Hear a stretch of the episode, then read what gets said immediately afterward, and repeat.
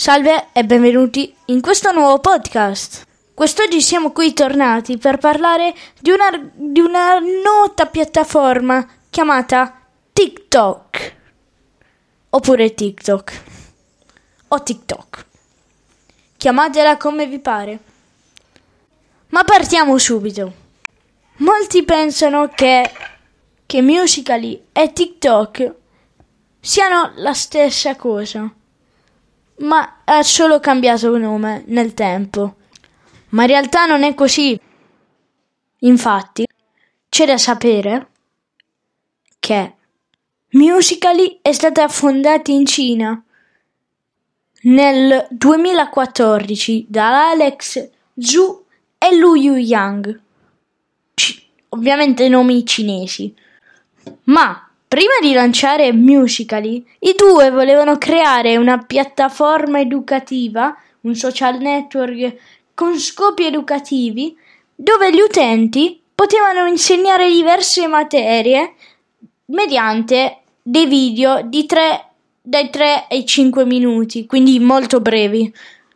E poi, invece, si è trasformata in una piattaforma di ballo, dove la gente faceva dei simpatici balletti accompagnati dalla musica.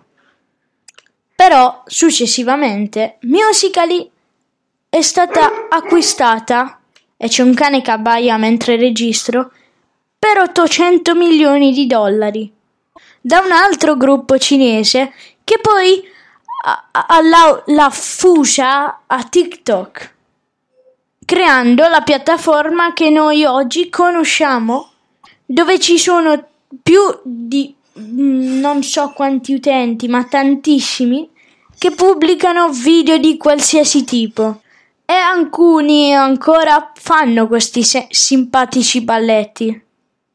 Ovviamente anche su questa applicazione, anche questa fusione, tutti gli utenti sono teenagers, se così li vogliamo chiamare, o ragazzini teenagers, non lo so come chiamarli. E i requisiti per creare un account è avere sopra i 12 anni o i 13, non mi ricordo molto bene. Comunque c'è molta gente che dice che in futuro questa applicazione potrebbe diventare il nuovo Instagram, il nuovo Facebook o addirittura il nuovo WhatsApp. Comunque c'è da dire che è un'applicazione che giorno dopo giorno, un social network che giorno dopo giorno sta facendo molta strada e ha sempre più utenti e più download. Però c'è anche chi dice che è un social network veramente inutile, che non serve a niente, è che è solo una sporcizia in confronto a Facebook e altri. In realtà anch'io avevo dei dubbi, ma ora ce l'ho da un po' di tempo e ogni tanto faccio anch'io alcuni video, ma quello è solo puro divertimento. Perché c'è anche chi ci lavora con TikTok. Infatti molta gente sta guadagnando con questo social. E si guadagna anche bene. Ma c'è ancora gente che ha dei pregiudizi su questa app e non se la installa, perché pensa magari che sia solo un'app per i più giovani, o che comunque pensa che non valga la pena provarla.